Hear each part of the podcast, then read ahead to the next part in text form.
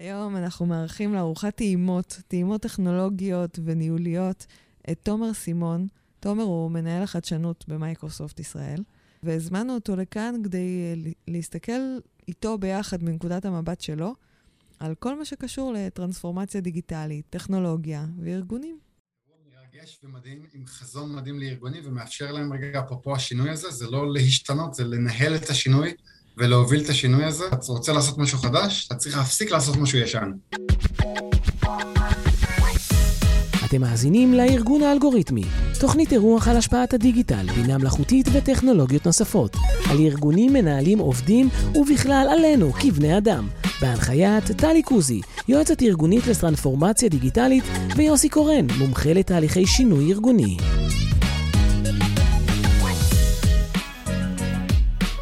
ברוך הבא, תומר.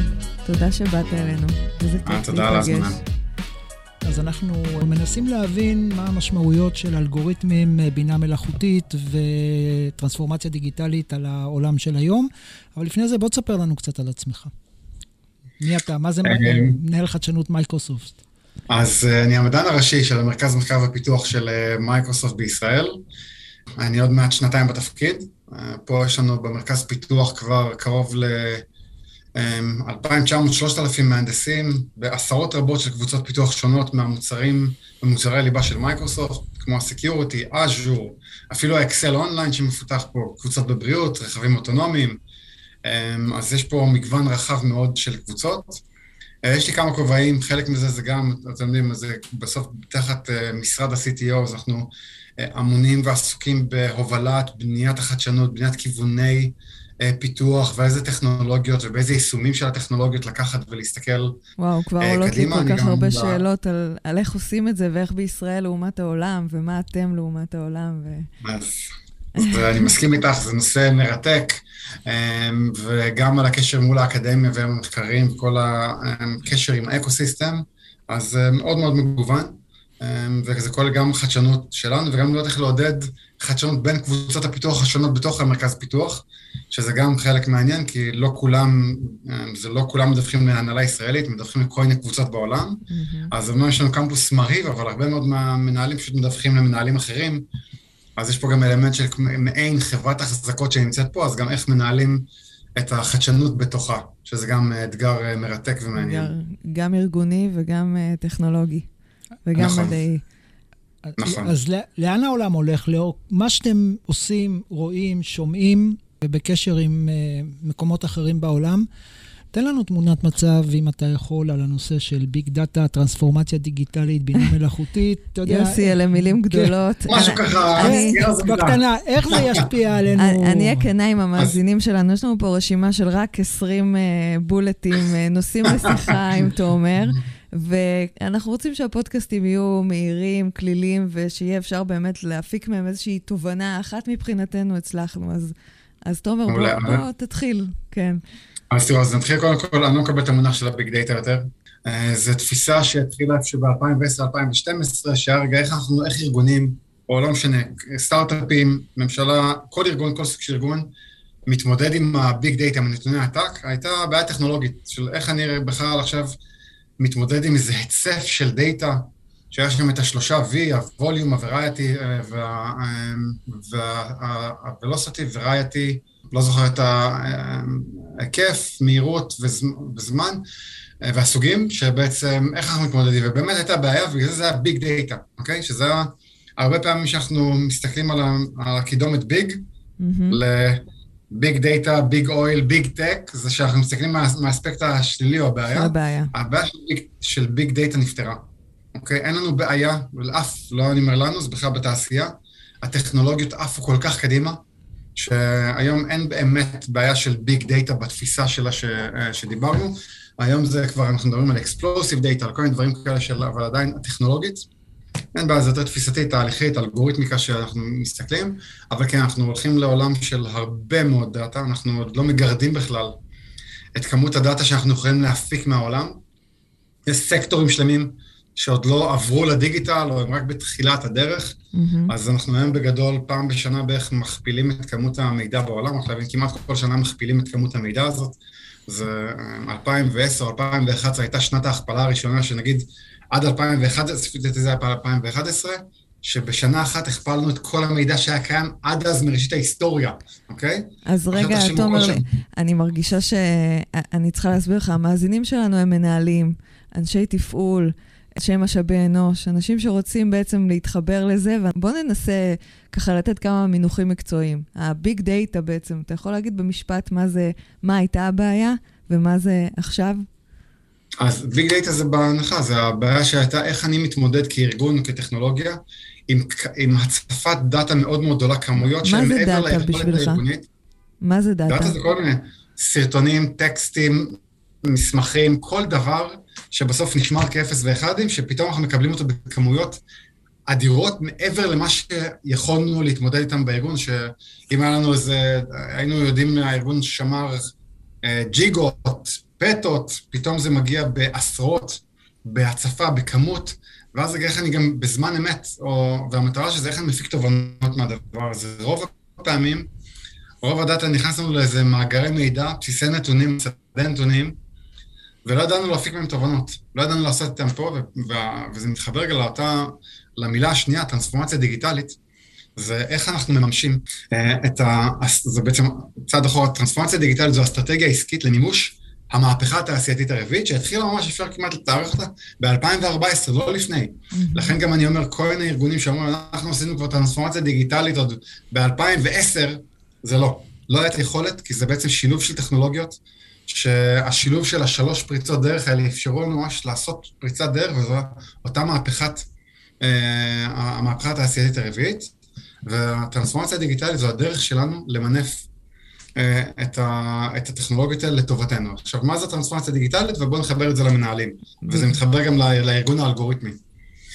אז טרנספורמציה הדיגיטלית זה איך אני עושה, קודם כל, הדגש הוא על הטרנספורמציה ולא על הדיגיטל. כי הרבה פעמים רגע אני עושה אתר אינטרנט, פתחתי אפליקציה, זה לא דיגיטל, זה לא טרנספורמציה, היה דיגיטל לפני זה, אז יופי, עברת לדיגיטל, זה לא טרנספורמציה. הטרנספורמציה זה העומק והרוחב של השינוי שהארגון צריך לעשות בדרך בה הוא פועל. במוצרים אותן הוא מוכר ומשרת ומפתח בין אם עבור עצמו ובין אם עבור הלקוחות, וזו הדגש על הטרנספורמציה. החלק הקשה בה זה החלק התרבותי, השינוי הארגוני, השינוי הניהולי.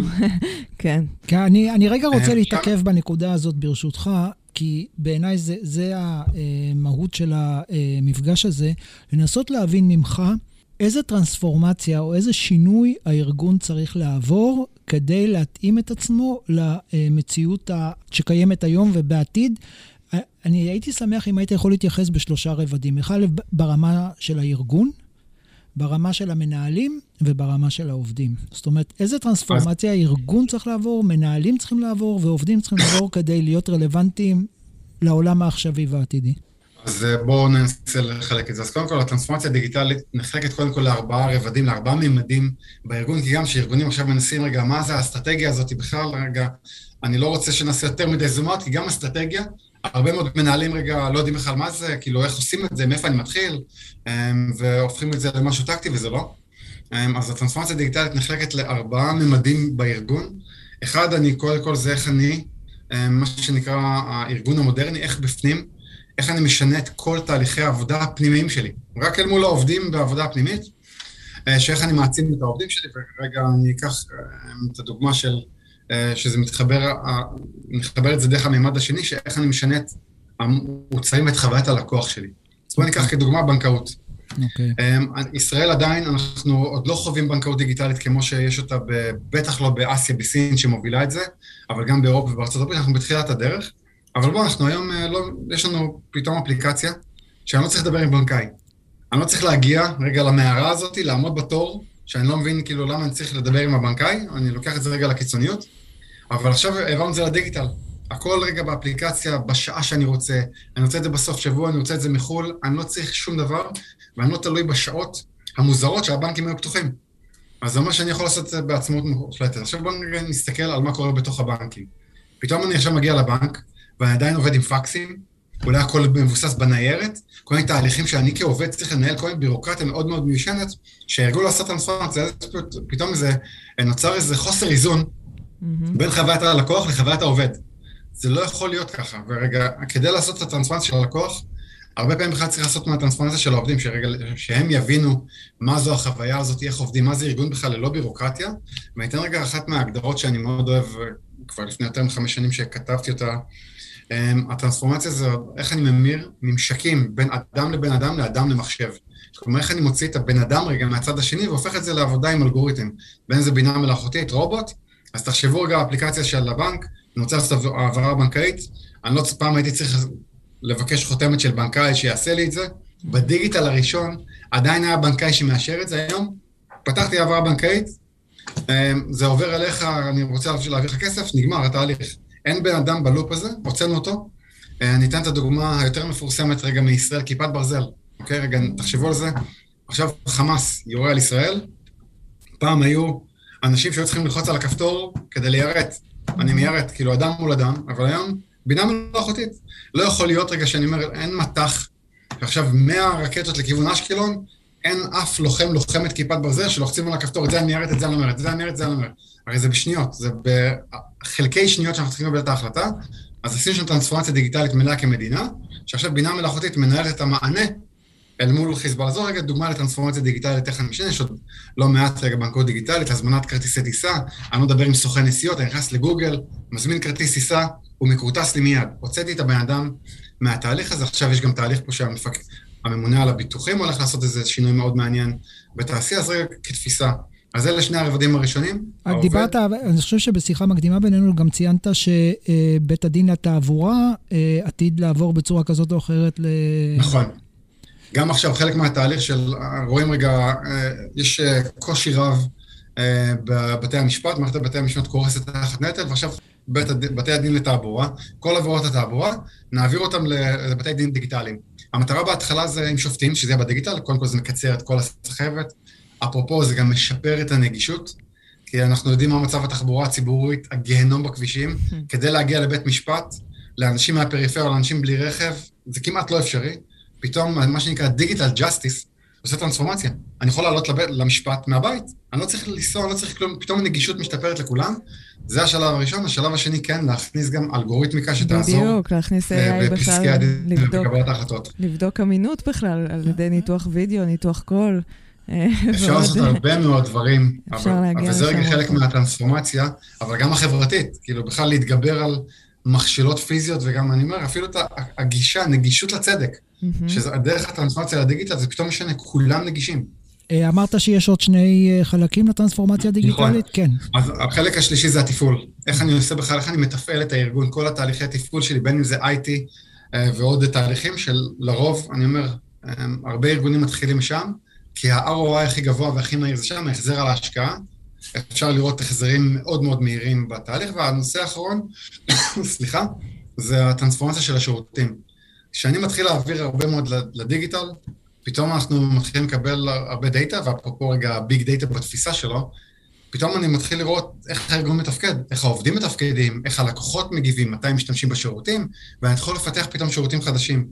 אחת הדוגמאות המפורסמות זה רולס רויס, שרולס רויס ידועה, כאילו חוץ מרכבי יוקרה, הם מפתחים את המוכרים, רוב הכסף שלהם היה ממנועים לחברות, למטוסים, בואינג, איירבאס וכולי, אבל כבר לפני כמה שנים, הם שמו חיישנים, איי או טי, אינטרנט, האינטרנט של הדברים, חיישנים על המנועים, כדי להתחיל להבין רגע, אולי לשפר את הביצועים, אפרופו ביג דאטה בתהליך הזה. דרך אותם חיישנים שהם עשו דאטה, הם הצליחו להגיע להתייעלות בדלק של משהו כמו אחוז בשנה, שאחוז בשנה לחברות תעופה יכול להגיע לעשרות מיליוני דולרים בדלק, אבל זה רגע התייעלות, לא טרנספורמציה. פתאום דרך, דרך הדאטה הם הבינו שלמה הם בכלל מוכרים את המנוע. הם שינו את כל המודל העסקי שלהם דרך הדאטה, דרך ההגעה לדאטה, ואמרו, אנחנו מוכרים עכשיו שעות מנוע, הם לא, לא יותר מוכרים מנועים, כי חברת תעופה, חברת מטוסים, אתה מקבל את המנוע בחכירה, אתה משלם על השעות שהוא עבד. ואז אתה מקבל את הדאטה, אבל חברת התעופה רגע מבינה שיש פה מאגר דאטה ענק, הכמות של טיסה, אם אני זוכר נכון, לונדון, ניו יורק, זה משהו כמו שני טרה מידע למנוע.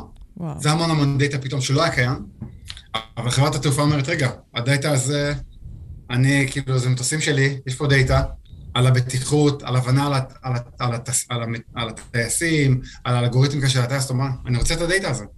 ואז רגע, רשות התעופה האזרחית, בין אם זה בישראל ובין אם זה איי פי איי האמריקאי, אמר רגע, אבל אתה טס דרך השמיים שאני אחראי עליהם, אני עושה להם רגולציה. המון דאטה, אני רוצה את הדאטה, ופתאום נהיו חברה שמוכרת דאטה, ולא מוכרת מנועים. עושה הרבה מאוד כסף מהדאטה, וזו רגע טרנספורמציה כבר, אתה מבין שזה כבר צעד מאוד מאוד, איפה אתה רגע, מרולס רויס, אני בכלל מוכר דאטה. ג'ון דיר אותו דבר, חברת טרקטורים לפני שנתיים או שלוש, קנתה את כל הטרקטורים בעולם בחזרה, ועכשיו מוכרת את זה כהשכרה. אתה, אתה קונה שעות טרקטור, והם חברת דאטה לחלוטין, ועשו שינויים מאוד מאוד מדהים, וזה רגע אלמנט של הטרנספורמציה, פתאום הארגון, רגע, אני חברת הנדסה, מנועים, הגריז, כאילו חלקים נעים, ופתאום חברת דאטה. אז זהו, אני, אני רגע רוצה שנשאר בנקודה הזאת, כי מה ההשלכות של זה, נאמר, אם אני מסתכל היום בראייה עתידית לגבי הניהול והמנהיגות, מה זה דורש היום ממני ביכולות, או, או מה הדרישות היום ממנהל או מנכ"ל שעומד בראש של חברה, בחברה שעושה טרנספורמציה דיגיטלית? אז קודם כל, בואו נחזור מה שחווינו פה בשלוש שנים האחרונות עם הקורונה. אחת הבעיות בניהול בישראל היה מאוד, ואני אומר, לפי, אני מכיר כמה סקטורים שעדיין חוטאים לזה, הניהול היה מאוד מסורתי, אני רוצה לראות כמנהל שהעובד מגיע למשרד, מבחינתי הוא עובד. לא ידעתי איך למדוד את העבודה, ורציתי לראות אותו במשרד, אותו אותה במשרד. פתאום רגע, הקורונה אין הגעה למשרד. מנהלים אומרים רגע, איך אני מנהל ארגון וירטואלי, איך אני בכלל, מה, מה אני מנהל, מה, איך אני יודע מה העובדים עושים. פתאום צריכים להתמודד רגע, מה התפוקות של העובד, איך אני עובד במדידה, ואז מתחילים להסתכל על דאטה, איך אני מתחיל לאסוף את כל הנקודות האלה, להבין מה העובד שלי עושה, על מה הוא עושה, מתי הוא עושה, איך הוא עושה, איך היא עושה, וזה התחיל לשנות את זה, וזה רגע חלק מהתהליך של איך אנחנו בכלל מחזקים את אותה אוריינות מידע, אוריינות דאטה, דאטה ליטרסי של המנהלים, שידעו בכלל להסתכל גם על K P Is, איך אני בכלל שם מדדים, על הכל אני רגע שם, שם בסוגריים, ואת אותו ציטוט של איינשטיין, לא כל מה שמדיד חשוב ולא כל מה שחשוב מדיד, אוקיי? וצריך רגע לא להיכנס למלכודות של אובר מדידה, אבל כן צריך להבין את החשיבה הזאת, כי בסוף גם אנשים רגע אוהבים למדוד את התשומות במקום את התפוקות, ואז רגע, מה המטרות של הארגון שלי? מה המטרות של העובדים שלי? מה המטרות של המחלקה שלי בכלל? ואז איך אני מגדיר את יעדי הביצוע שלהם, ואז תעזוב אותי מאיפה אני עובד. מה אכפת לך אם אני עובד בחוף הים? מקפה בקפריסין, אם אני נווד דיגיטלי שאני עכשיו רוצה, אני לא צריך להגיע למשרד, וזה גם שני הרבה מאוד תהליכים בתפיסת המנהל, וזה מתחיל את האוריינות דאטה, ואז זה מתחיל את האלגוריתמיקה. אז זה אני רוצה רגע להתעכב ברשותך, כי אם נלך רגע לדוגמה של הבנק, אני זוכר את הקטע של אני בחרתי את הבנק, כי אבא שלי היה שם, והמנהל הכיר את אבא שלי, ואחר כך הוא הכיר אותי, ואני רוצה לדבר רגע, הרי אחד התפקידים של מנהל זה קבלת החלטות. ופתאום חלק מההחלטות הן החלטות שהן לא, בכלל לא של המנהל, הן מתבצעות, כמו שאמרת, מכונה למכונה, או, או ממחשב למחשב. מה הפוזיציה, או על מה המנהל צריך לוותר, ומה הוא צריך לרכוש כדי להיות רלוונטי בעולם שבו חלק מקבלת ההחלטות היא כבר לא שלו? אז קודם כל, היום, וזה רגע, זה חוזר באמת, בינה מלאכותית באה לעזור לנו לקבל החלטות. עכשיו, בין אם היא עובדת לצידנו, ובין אם היא עובדת במקומנו, augmenting me or substituting me. אני אקח את הדוגמה של אובר. אובר, תחשבו שפעם היה, כאילו פעם היה כזה דבר, את הבודקה הזה ברחובות של המנהלי המוקד של המוניות, כאילו מי פנוי באלנבי ואני מתחיל לנהל את זה, פתאום בינה מלאכותית עושה את זה. בינה מלאכותית מנהלת את כל הנהגים של אובר, מי פנוי באלנבי ומתחילה להנחות את זה. עכשיו, קודם כל, מנהל, כאילו, המנהל שלי זה אלגוריתם. זה צד אחד.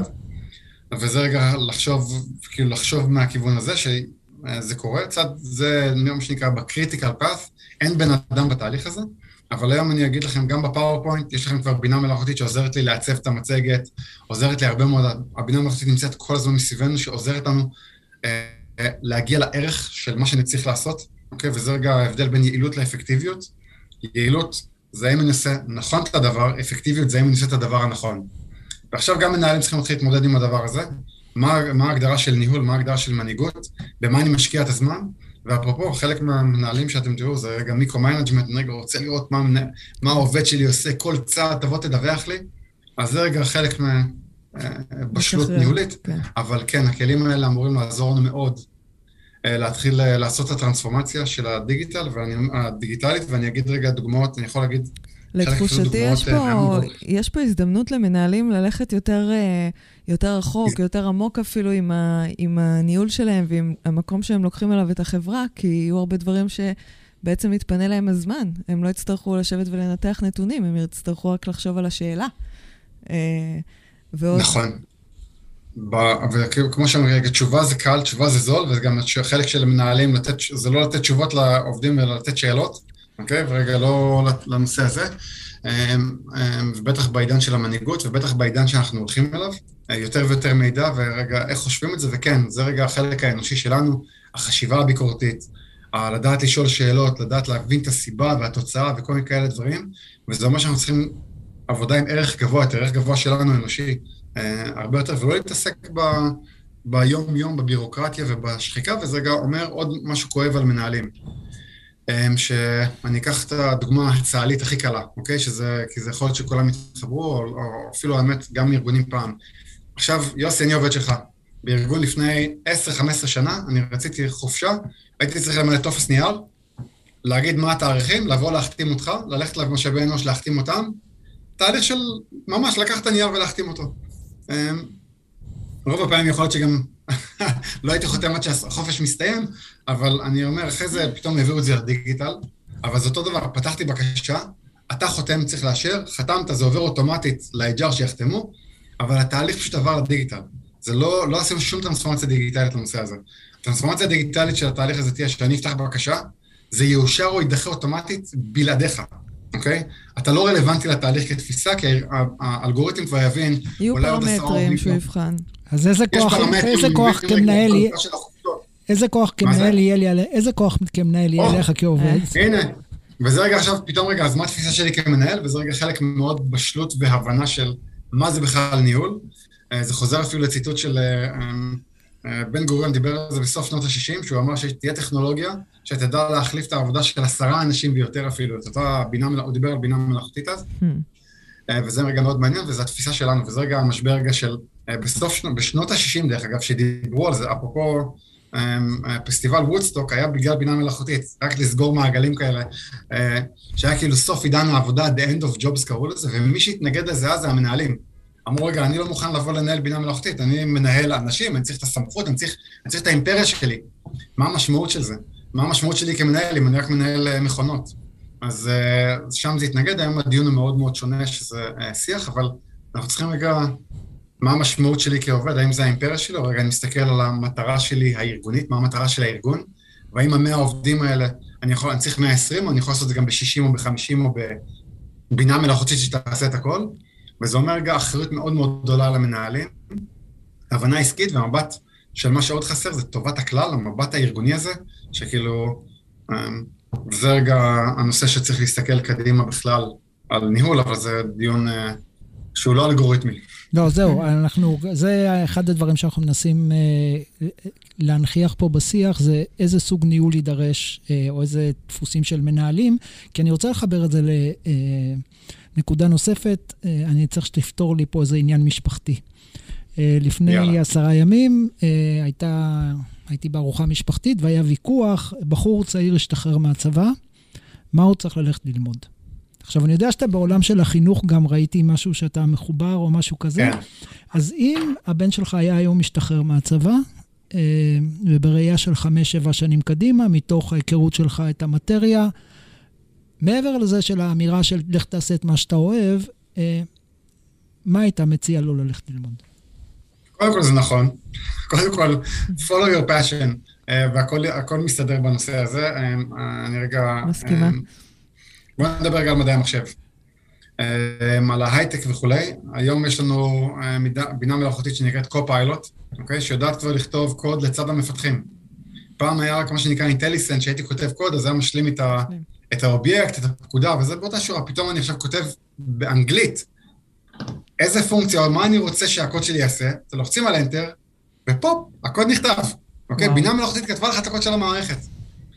אז לפני חודשיים או שלושה זה עבר כבר לפרודקשן, בזמן הפיילוט היו מעל מאה אלף משתמשים יומיים, היום זה כבר מעל מיליון, זה מגיע בין שלושים ל-שבעים אחוז מהקוד, כבר נכתב על ידי בינה מלאכותית של המפתחים, אוקיי? המינימום זה שלושים אחוז, המקסימום זה יגיעו זה שבעים אחוז, רק להבין מה זה אומר, וזה חלק מהתחזיות של השוק, וזה דווקא התחזית של, שנאמרה עוד מגוגל, שעד עשרים עשרים ושש, כי חמישים אחוז מהקוד בעולם, ייכתב על ידי בינה מלאכותית. אז, ואני רגע מסתכל, אתם רואים את המודלי שפה הגדולים, אם אתם עוקבים על ג'י פי טי שלוש, על מה שהם גוגל עם למדה, פתאום מודלים של שפה יודעים לייצר שפה טבעית, אבל שפת מחשב, C-Sharp, C++, Python, זו שפה מאוד מאוד מובנית, הרבה יותר מהשפה שלנו, ובינה מלאכותית יודעת לכתוב אותה. יודעת לכתוב את הקוד הזה, ורגע, וזה רגע חלק מהתהליכים, גם ככה היום מחקרים מראים שמפתחים ב-תשעים ושבע אחוז מהמשימות, שהם תשעים וחמש עד תשעים ושבע אחוז מהמשימות, הולכים קודם לגוגל לראות אם מישהו, לא, אם מישהו אחר לא כתב את זה כבר. מפתחי האלגוריתמיקה המתקדמת, זה באמת, זה שברי אחוז מהמפתחים, ובגלל זה אני עכשיו חוזר להמלצה, דו-חוגי. תעשו מדעי המחשב ופיזיקה, מדעי המחשב ופילוסופיה, מדעי המחשב משהו למבט הרחב, למבט המחבר הזה בין התחומים. אנחנו רואים שהפיזיקאים והפיזיקה הולכת יותר לתחום, מכניסה עכשיו מדעי המחשב, המדע בכלל משתנה. כתבתי על זה מאמר, התפרסם לא מזמן, שקראתי את זה, המדען של המדען. היום כמעט אין מדען שלא עובד עם בינה מלאכותית, שאם אתם תראו, המדע משתנה. אוקיי, המדע ממש משתנה, שאמרנו, רגע, המדענים זה החזית, השיא של האנושות. ולא, בינה מלאכותית כבר משנה גם את זה, ובגלל זה אני רגע מסתכל תמיד על, ה, על הדו-חוגי, על, ה, על הרב-ממדי, על הרב-מבט הזה, כדי להסתכל, וזה האינטרדיסציפלינרי והקרוז-דיסציפלינרי, זה אני חושב יהיה חלק מהעתיד המעניין שלנו. מעניין מאוד. תומר, הייתי שמחה אם תוכל לספר לנו, היינו שמחים, אני מאמינה, במה אתם מתעסקים היום במייקרוסופט? מייקרוסופט זה חברה של מאה שמונים אלף. לא, בסדר, מה האתגר? יש איזה ארבע מאות דברים שונים. המצאתם את הטימס, הוא החליף בערך את כל מערכות היחסים, הדרך לנהל קשרים בחברות. אז קודם כל, באמת רגע יש את ה-Modern Workplace, שזה איך אנחנו עובדים בסביבת עבודה מודרנית, וזו הטרנספורמציה הדיגיטלית של הפילר הראשון, איך אנחנו כעובדים, כארגון, מתנהלים בצורה אחרת ועובדים בצורה אחרת, ועוברים רגע, אפרופו גם אקלים, בלי נייר, משבר הסביבה, בלי נייר, הכל מכוון, הכל מחובר, ויש לי תמיד את הקונטקסט הזה אה, בנושא. אז, אז הפתרון פה זה אפליקציות של אופיס ומייקרוסופט. שהכל מחובר ומסונכרן ומתואם לנו ומנוהל ביחד, כולל הלמידה שלי בפנים, כולל השיפור שעם המלצות אישיות שלי, רגע, אתה לא לוקח הפסקות, אתה עונה על אימיילים כל הזמן מאוחר בלילה, או בסופי שבוע, או אפילו שאתה בחופשה, אתה מתחבר. נותן לי גם תובנות רגע, ת, תדע לשמור על האינטגרציה הנכונה, אני לא קורא לזה work-life balance, על האינטגרציה הנכונה בין העבודה לחיים שלך, תדע לשלב אותם נכון.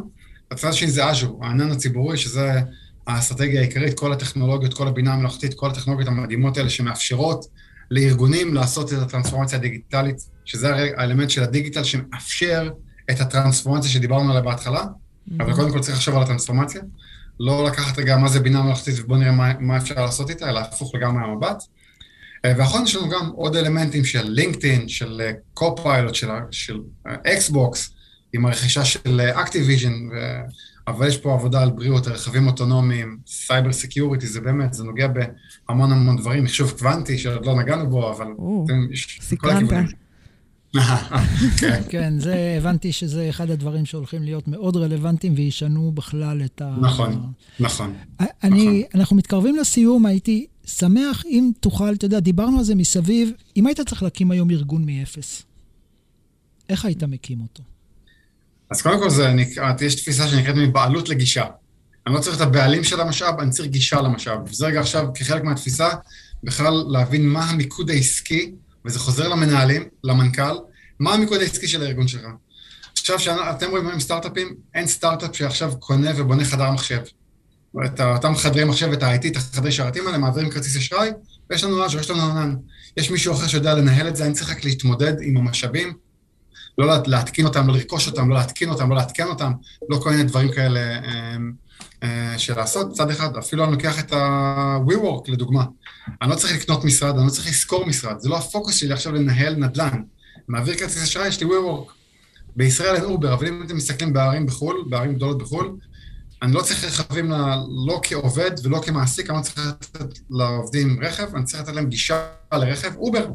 מעביר כרטיס אשראי, ואז אני מתחיל להבין, רגע, מה המיקוד שלי? אני רק יכול לעסוק גם בענן, אני לא צריך לפתח ולהתקין שרת ולנהל רכש ולנהל חוזים משפטיים מול עשרים ספקים כדי לנהל את זה, אני רוצה לפתח את האפליקציה שלי מעל השרת הזה, מעל היכולת הזאת, ובואו לעשות את זה, וזה רגע החלק החשוב מאוד להבין שזה עכשיו חוזר לטרנספורמציה, אם אני מקים ארגון מאפס זה קל, אבל איך אני עושה את זה לארגון, לארגון קיים, איך אני משנה אותו, איך אני מחליף מנוע וגלגלים, ואת הצבע ואת המתכת, ובמאה הקמ"ש לא עוצר. ולפעמים גם, ולפעמים גם את הנהג.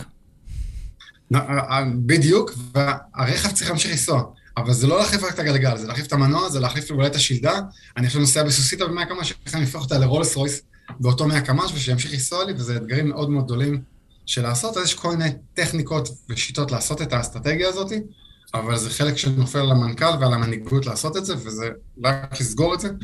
ללא המחויבות של המנכ"ל, של ההנהלה של הארגון, טרנספורמציה דיגיטלית לא מצליחה, אוקיי? לא מצליחה.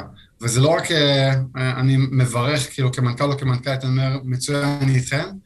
לא, זה מחויבות שנמצאים שם, מובילים את זה, נמצאים בוועדות היגוי, נמצאים שם, דוחפים את זה, כי השינוי התרבותי, ה-change management, הוא החלק הכי קשה, לא הטכנולוגי, לא התהליכים האלה. אנחנו יצורים שאנחנו נדבקנו לכיסא, נדבקנו לכוח, התהליך עובר דרכי, גם אם אתה ב-מאה אחוז מאשר את החופשה, רגע, פתאום אני לא מאשר, אבל זה, זה כאילו אנחנו, זה, אז זה השינוי הכי קשה בנושאים האלה. תומר, המון תודה שהיית איתנו. אני חושב ש... שמחתי מאוד. באמת, קיבלנו אחלה כיוונים. אנחנו עכשיו צריכים להתחיל לעבור uh, טרנספורמציה.